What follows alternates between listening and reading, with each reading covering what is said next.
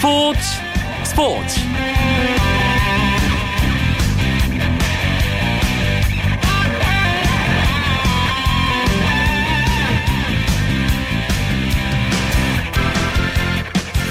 안녕하십니까. 목요일 밤 스포츠 스포츠. 아나운서 이광용입니다.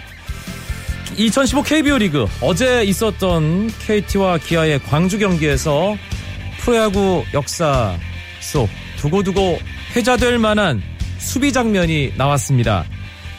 기아의 3루수 이범호 선수가 포수 뒤로 갑자기 이동하더니 폭투를 대비하기 위한 수비를 보여줍니다. 일명 수비 시프트라고 부르는 변형된 수비 형태를 기아가 꺼내 들었는데요. 이건 규정 위반이었습니다. 이날의 시프트는 미국의 스포츠 방송에까지 소개되며 오늘도 커뮤니티를 뜨겁게 달구고 있습니다. 매 경기 흥미로운 이야기를 만들어내고 있는 2015 프로야구 KBO 리그 KBS 스포츠 취재부 정현숙 기자와 함께하는 스포츠 다이어리에서 이번 주 주중 3연전 이슈를 정리해드립니다. 목요일의 해외 축구 이야기 시간에는 UEFA 챔피언스 리그 드디어 완성된 결승 대진 FC 바르셀로나와 유벤투스의 최종 맞대결 이야기 나눠봅니다. 먼저 프로야구 경기 상황과 주요 스포츠 소식 정리하면서 목요일 밤 스포츠 스포츠 힘차게 시작합니다.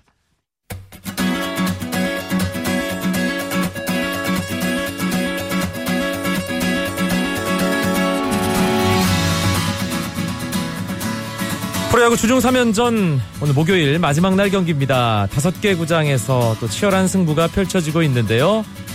광주 경기 끝났습니다. 어제 연장 접전 끝에 김민우 선수의 역전 스리런 홈런으로 경기를 가져간 기아 타이거즈 어제 경기의 기세를 오늘도 이어갔습니다.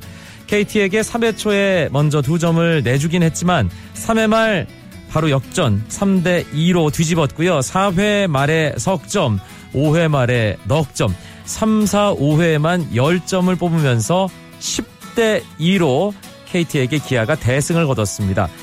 기아의 선발 투수 임준혁 6이닝 2실점 비자책이었습니다. 시즌 2승 기록했고요. KT의 선발 어위는 5이닝 무려 10실점 하면서 시즌 5패가 됐습니다. 기아의 김원섭 선수 5회 2점짜리 시즌 2호 홈런 기록했습니다.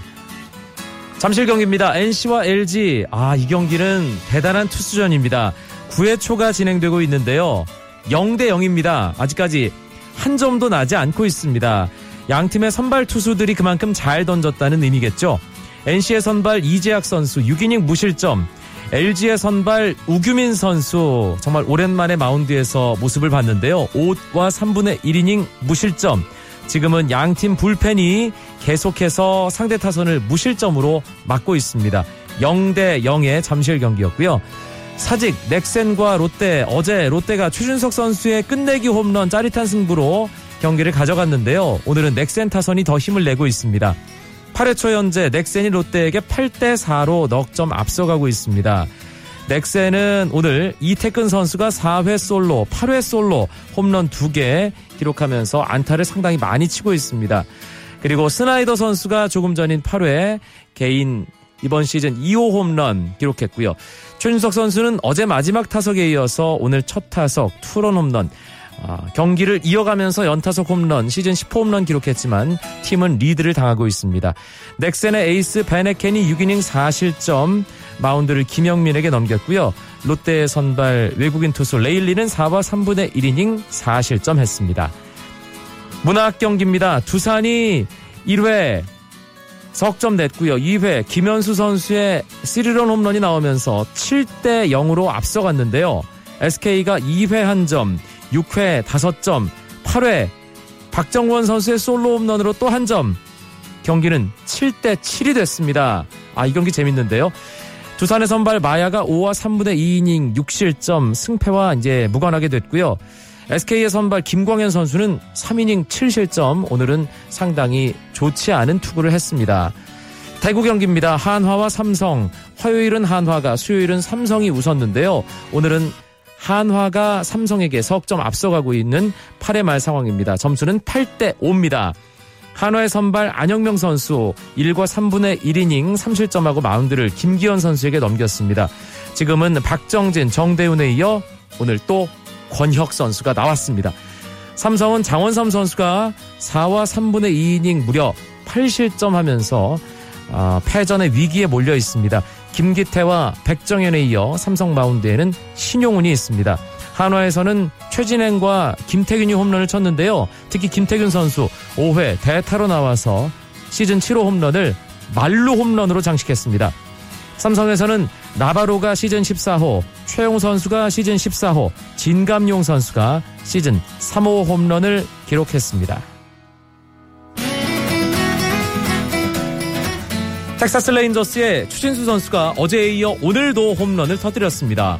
오늘 캔자스시티 로열스와의 홈 경기에서 1회 말 우측 상단에 꽂히는 솔로포를 기록했는데요.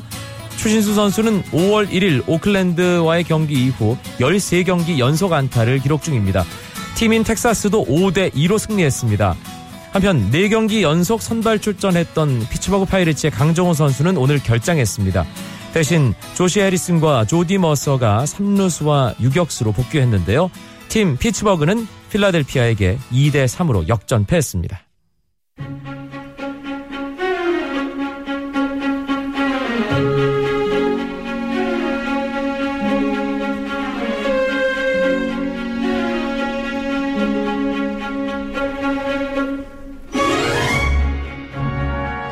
스포츠계 따끈따끈한 화제들을 짚어보는 시간 정현숙의 스포츠 다이어리 KBS 스포츠 취재부 정현숙 기자와 함께하죠. 어서 오십시오. 네, 안녕하세요. 네, 오늘 프로야구 주중 3연전 참 이번 주에 이야기가 많습니다. 그래서 정현숙 기자와 이슈를 살펴보려고 하는데 먼저 이 한화와 삼성의 대구 경기 화요일 아, 빗속에서 정말 빗속이 아니라 비바람 속에서 그렇죠. 혼신의 아, 43구를 던진 권혁 선수의 투혼. 투혼. 네. 인상적이었습니다. 네. 뭐 일부 팬들은 권혁이라 쓰고 투혼으로 읽는다. 또 이런 말까지 만들어내면서 권혁 선수를 투혼의 아이콘으로 부르고 있는데 또 한편에서는 혹사의 아이콘으로도 불리고 있죠. 그렇죠. 그 이미 앞에서 7명의 투수가 던진 상황에서 마무리라는 중책을 맡았고 굵은 비 때문에 온몸이 젖고 또 스파이크에 낀 진흙을 털어내느라 빗속에서도 진땀을 흘렸습니다. 권혁 선수. 투구를 하다가 또 미끄러져서 복구까지 범했지만 결국 2이닝 동안 43개의 공을 던지면서 1실점으로 막아냈고 승리가 확정된 뒤에 힘이 빠진 듯 그 글러브를 내려놓고 두 손을 무릎에 댄 채 잠시 숨을 고르는 그 모습이 상당히 인상적이었는데 하지만 환하게 웃었어요 마지막에. 그렇죠. 그 다음 날 본인이 갯벌에서 던진 줄 알았다. 이런 이- 뭐 우스갯소리까지 했고 네. 오늘 경기에서 아까 5회부터 이광용 아나운서와 같이 봤지만 권혁 선수가 운동화 끈을 조여매고 있었잖아요. 제가 8회에 나올 거라 그랬잖아요. 네. 지금 아니나 다를까 권혁 선수가 8회 무사히 나왔어요. 그렇죠. 8대 5로 이기고 있는 상황에서 또 다시 등장했습니다. 네, 권혁 선수가 8회 아 이기고 있는 상황에서 8회 나오지 않으면 이제 어색할 정도의 그렇죠. 그런 하나 경기입니다. 아 그리고 어제 광주 경기에서 해외 이 특종감 토픽이죠. 예, 네. 나라 밖에서는 아, 엄청난 관심을 쏟는 아, 해외 토픽감 장면이 하나 나왔습니다. KT와 기아의 경기에서 기아가 정말 창조적인 쉬프트를 하나 보여줬어요. 네, 그렇죠. 그것이 MLB.com에서 말한 창조적인 시프트. 어제 설명, 상황을 조금 설명을 드리면 KT와의 홈 경기에서 5대 5로 맞선 9회 초 2사 2, 3루에서 김기태 감독이 3루수 2번모를 포수 뒤에 세우는 그런 전략을 짰는데 왼손 투수인 심동섭이 김상현을 고의사구로 거르는 과정에서 폭투를 범해서 실 어, 이것이 실점할 수도 있다. 이런 가정을 한 거거든요. 그렇지만 심판에 의해서 제지당했습니다. 당연히 야구 규칙에 어긋나기 때문인데 네. 야구 규칙에서는 경기 중에 인플레이 상황에서 포수를 제외한 모든 야수는 페어 지역. 그러니까 당연히 포수 뒤는 파울 지역이잖아요. 거기 서 있으면 안 된다라고 이렇게 명시가 돼 있는데 그러니까 좌우 라인 밖에 서 있어도 안 되는 거군요. 그렇죠. 예. 페어 라인 안쪽에 모든 야수들이 들어와 있어, 있어야 됩니다. 바로 이 장면이 메이저리그 홈페이지인 MLB.com의 황당한 뉴스로 소개가 됐는데 그 워딩을 그대로 말씀을 드리면 우리는 정말 혁명적인 수비를 봤다. 이렇게 비꼰 뒤에 포수 뒤에 3루수를 두고 어떤 효과를 얻을 수 있는지 모르겠다. 정말 이해할 수 없는 작전이라고 평가를 했습니다. 뭐 기아의 그 필도 미국의 지인들로부터 상당히 많은 문자를 받았다고요. 그것이 너희 팀이 맞냐? 그래서 어떻게 보면 이 야구 규칙에 어긋나는 김기태 감독의 수비는 프로야구 역사상 가장 황당한 작전 중의 하나로 기억에 남게 됐습니다. 네. 그 미국의 모 매체에서 worst 그러니까 최악이라는 그 단어를 쓴 것도 봤는데 네. 아 알겠습니다. 김기태 감독이 상당히 많은 반성을 지금 하고 있다고 예. 네, 그렇게 저도 소식 들었습니다. 전에 들었습니다. 네네. 한국 프로야구에서 사실 좀 재미있는 시프트, 흥미로운 시프트가 이전에도 꽤 있었잖아요. 네네. 시프트도 그렇고 사실 이제 제가 소개해드리고 싶은 부분은 이제 외국에 소개됐던 한국 프로야구의 이색 장면들 네. 이런 것들을 조금 한번 다시 생각을 해봤는데 박명환 선수 양배수 떨어진 게 가장 먼저 생각나는데. 그렇죠. 그래서 배추도사로 좀 불렸었잖아요. 이름이 그 모자 속에 쓰고 있던 양배추 잎이 떨어지는 모습이 미국 CNN과 ESPN 등 TV 뉴스를 통해서 이제 화제가 되면서 해외에 널리 알려졌습니다. 미국 야구에서는 그 경기 중에 고의적으로 야채를 이용하다가 징계를 받은 경우가 있었기 때문에 이것이 더욱 화제를 모았고 자고 일어나니까 월드스타가 된 또 한 명의 선수 전준우 선수가 또 있었잖아요. 예. 이 홈런인 줄 알고 벤치를 향해서 먼저 세레머니를 했는데 이것이 민망하게 뜬 공으로 잡혀버리면서 당시 사직구장 그 펜스에서 홈 플레이트 쪽으로 정말 엄청난 바람이 불고 있었어요. 그렇죠. 예. 이것이 상대 벤치에서 엄청나게 크게 웃어서 저는 그 상대 선수들의 표정이 더 기억이 남는데 이때 강민호 선수가 이 전준우 선수가 싸이보다 더 유명해졌다 이런 얘기까지도 하기도 했습니다. 또 리듬 체조 출신의 신 수지 씨가 한 백 일루션 시고도 네. 화제가 많이 됐었는데 당시에는 패션과 역학 결과 삼박자를 모두 갖췄다라는 극찬을 받은 특이한 케이스였습니다. 그리고 참 오랜 기간 불운의 아이콘으로 이제 많은 팬들의 동정심을 유발했던 선수가 있습니다. 롯데자이언츠의 심수창 선수. 이제는 롯데의 구세주가 됐어요. 근데 정말 안 되다 안 되다 보니까 이렇게까지 안 될까라는 생각이 들 정도로 이제 심수창 선수를 보면 어딘가 저는 이제 불쌍해 보일 정도였거든요. 잘생겨 보인 게 아니고요. 네, 어제도 심수창 선수가 폭투로 점수를 허용하는 순간에 이제 보고 있었는데 이번에도 또 이 승리가 날아가는구나라는 생각까지 들었었거든요. 그렇지만 9회 말 최준석의 끝내기 홈런이 나오면서 극적으로 승리 투수가 되는 영광을 누렸고 심수창 선수가 승리 투수가 된 것은 넥센 시절이던 2011년 8월 27일 롯데전 이후에 1355일 만이랍니다. 아. 그 노래 중에서도 무슨 천일 동안 뭐 이런 노래도 있었잖아요. 그거보다 더 많은 세월이 걸렸고 심수창 선수가 사실은 지난 2009년부터 2011년까지 18연패라는 한국 프로야구 투수 최다 연패 신기록도 보유하고 있잖 있기 때문에 이 심수창 선수가 그동안 상당히 자괴감에 많이 빠져 있었다고 해요.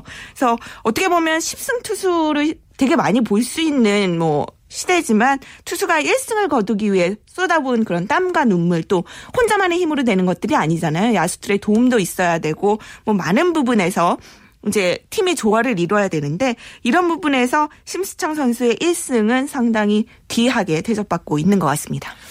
그런데 장마철 아직 안 됐잖아요. 그렇죠.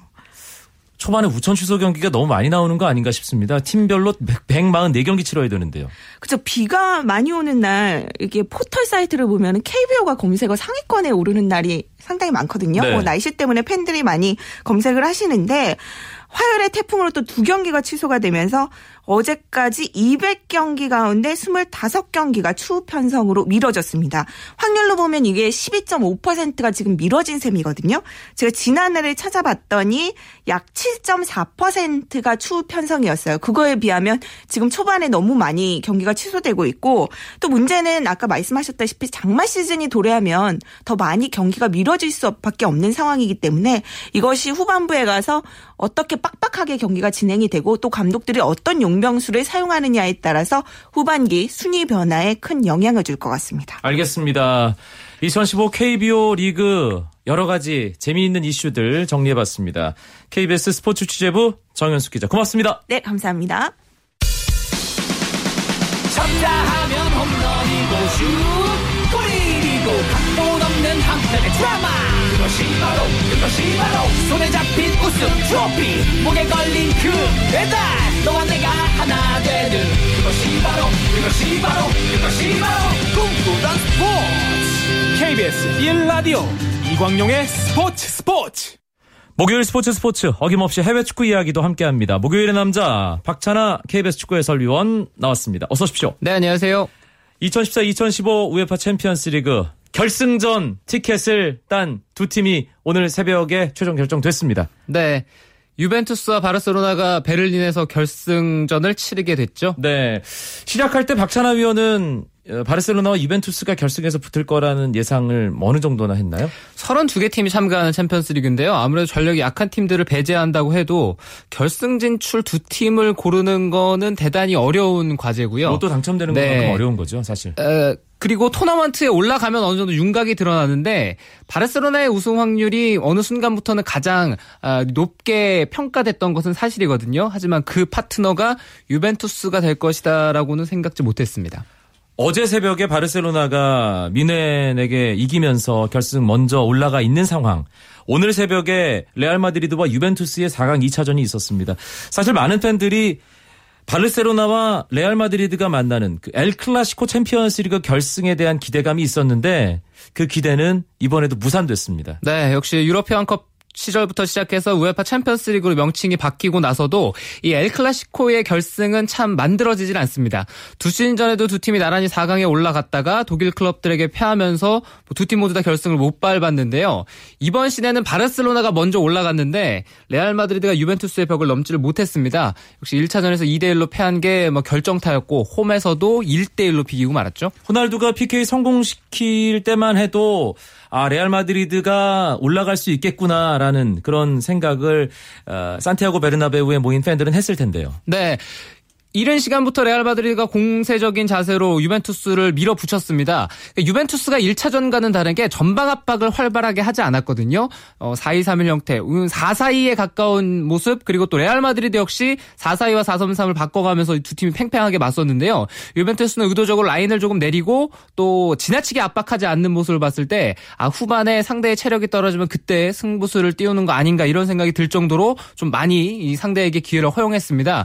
레알이 그래서 공 공격적인 분위기가 괜찮았고요. 역시 전반 중반에 페널티킥 얻어가면서 앞서갔는데 추가골이 나오질 않았어요. 그리고 뭐 역시나 말씀드렸다시피 후반에 가서는 레알 마드리드가 뭐 지난 3월부터 꾸준하게 후반에 체력이 떨어지는 문제점이 있었는데 이날 경기에서 역시 그런 부분을 극복하지 못했습니다. 운명의 장난이라고 해야 될까요? 이 유벤투스를 결승으로 이끈 주인공이 모라타 선수예요. 네, 1차전에서도 득점 그리고 2차전에서도 극적인 동점골 터뜨리면서 두 경기 모두 다 골을 넣었습니다. 지난 시즌까지 레알 마드리드 유니폼 입고 있다가 이번 시즌에 유벤투스로 이적을 했습니다. 이 선수가 레알 마드리드 유스, 뭐 유스는 아틀레티코 그리고 헤타페 이런 팀들도 거쳤는데 어, 가장 마지막에 레알 유스 거쳐서 레알 마드리드 B팀 그리고 1군까지 승격을 했었거든요. 근데 자리 잡는 데 실패하면서 유벤투스 로 결국 이적을 했는데 부메랑이 돼서 날아왔습니다. 네, 모라타가 오늘 새벽에 골 넣고 무표정한 네, 그런 세리머니 한, 세리머니를 하지 않는 모습도 아, 많은 팬들이 인상적으로 보셨을 겁니다. 뭐, 레알 마드리드 더 크게 지지 않은 게 다행이다. 비긴 게 오늘 경기 다행이다 싶을 정도로 막판에는 또 기회를 또 상당히 많이 내주더라고요. 네. 1대1이 되고 나서는 레알은 한 골이 더 필요했으니까요. 한 골을 더 최소한 기록을 해야지만 연장으로 승부를 끌고 갈 수 있었기 때문에 유벤투스가 극단적인 이제 수비 대형으로 바꾸고 이제 3백으로 바꾼 다음에 계속 수비만 했었거든요. 근데 역시 라인을 많이 올리니까 그만큼 상대에게 역습을 할 수 있는 뒷공간도 허용을 많이 했고요. 뭐 그때마다 카시아스의 선방이라든가 또 마지막에 유벤투스 선수들 역시도 공격진의 체력이 떨어지면서 추가골을 얻는데 실패했는데 이 경기 내용을 보면은 뭐 후반에는 좀 아슬아슬한 장면들이 꽤 많이 나왔습니다. 바르셀로나와 바이에른 뮌헨의 또 다른 4강 2차전 어제 새벽에 결과가 나왔습니다. 1차전 바르셀로나의 3대 0 승리가 결국에는 정말 유리한 결과였다는 게 증명이 된 4강 승부였어요. 네, 이 경기는 1차전 역시 말씀해 주신 대로 3대 0 승부가 났을 때 이미 바르셀로나의 결승 진출 확률이 한 90. 9.9% 정도 결정이 났다고 해도 뭐 과언이 아니었던 것 같습니다. 1차전에서 3대 0으로 넉넉하게 이겼기 때문에 원정을 갔지만 부담도 덜했고요. 그 3대 0 승리 그리고 또 바이에른 미넨이 원정 가서 한 골을 넣지 못한 결과가 2차전에서 바르셀로나가 한 골만 기록을 하게 돼도 바이에른 미넨은 5골 이상을 넣어야 되는 결과로 연결이 되거든요. 네. 그래서 먼저 바이런 미넨이 선취골을 넣었죠. 베나티아 선수가 이르게 선취골을 넣었는데 계속 키만 고문이었던 것 같아요. 곧바로 네이마르에게 동점골 내주고 또 네이마르 선수가 역전하면서 사실상 그 경기는 거기서 끝. 음. 바르셀로나 선수들도 경기에 대한 의욕이 상당히 많이 떨어졌고요. 네. 바이런 미넨 역시도 뭐 끝까지 또 홈에서 마지막 아, 힘을 다 하는 모습을 보여줬습니다만 경기는 이겼습니다. 경기는 레반도프스키의 동점골 그리고 토마스 뮬러 선수의 골까지 터지면서 3대 1로 이겼는데 승부를 뒤집는 데는 실패했습니다.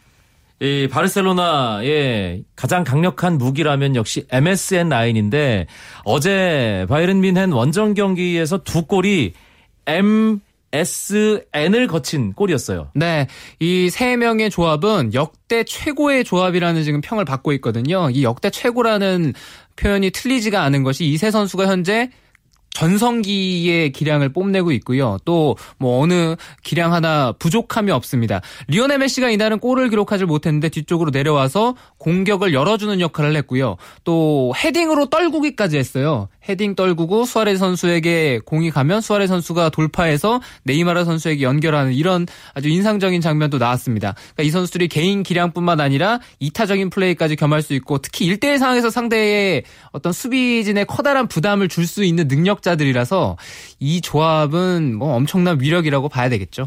이렇게 해서 2014-2015 UEFA 챔피언스 리그 결승은 FC 바르셀로나와 유벤투스 스페인과 이탈리아의 자존심이 충돌하는 대결로 이루어지게 됐습니다.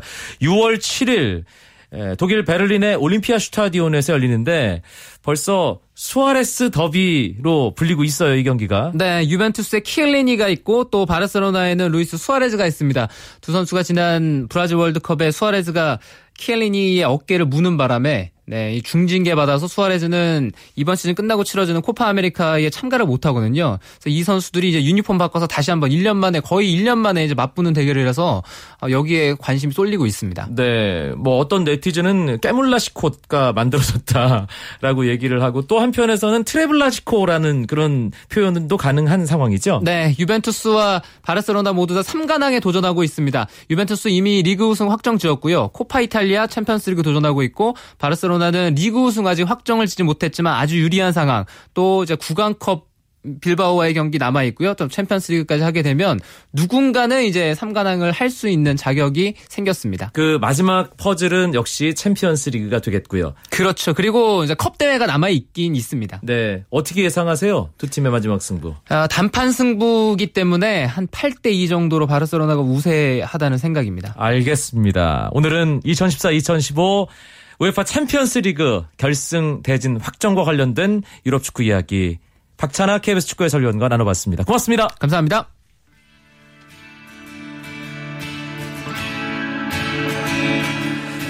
내일은 재미있는 국내 축구 이야기 준비해서 역시 9시 35분에 여러분들 찾아뵙겠습니다. 아나운서 이광용이었습니다. 고맙습니다. 스포츠 스포츠